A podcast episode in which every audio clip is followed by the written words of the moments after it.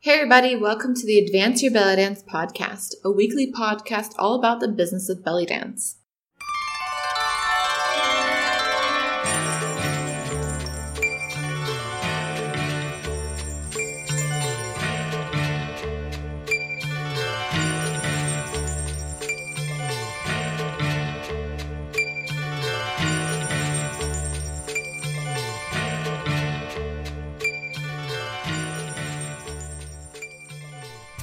Hey everybody, it's Zana, and here's a quick note before I start this week's episode.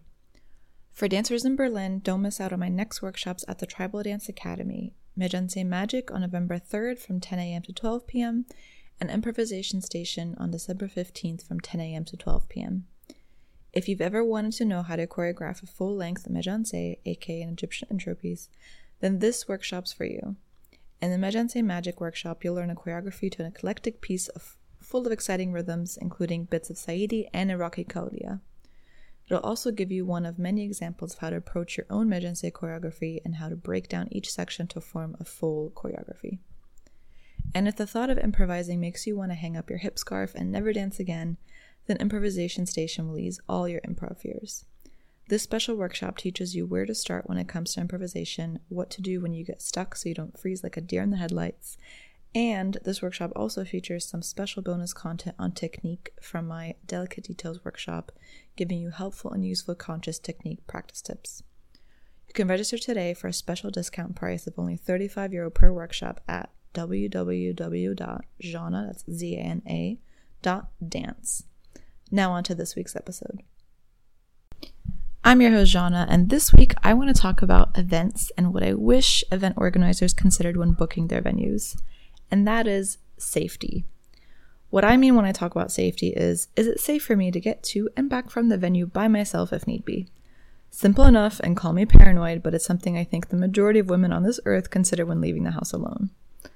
I know budgets are important, but consider this. If the majority of your artists or even guests have a hard time getting to your location or feel unsafe, they won't be likely to stick around for much longer afterward. Now, safety can mean a variety of things in different cities. In the States, it could be a, a well lit, busy parking area. In Europe, it could be if it's close to public transportation on a busy street. I know the topic of safety means something different to different people, but for me personally, I'm a lot less likely to hang out after performing if I have to do the buddy system in order just to catch a cab or walk to the station.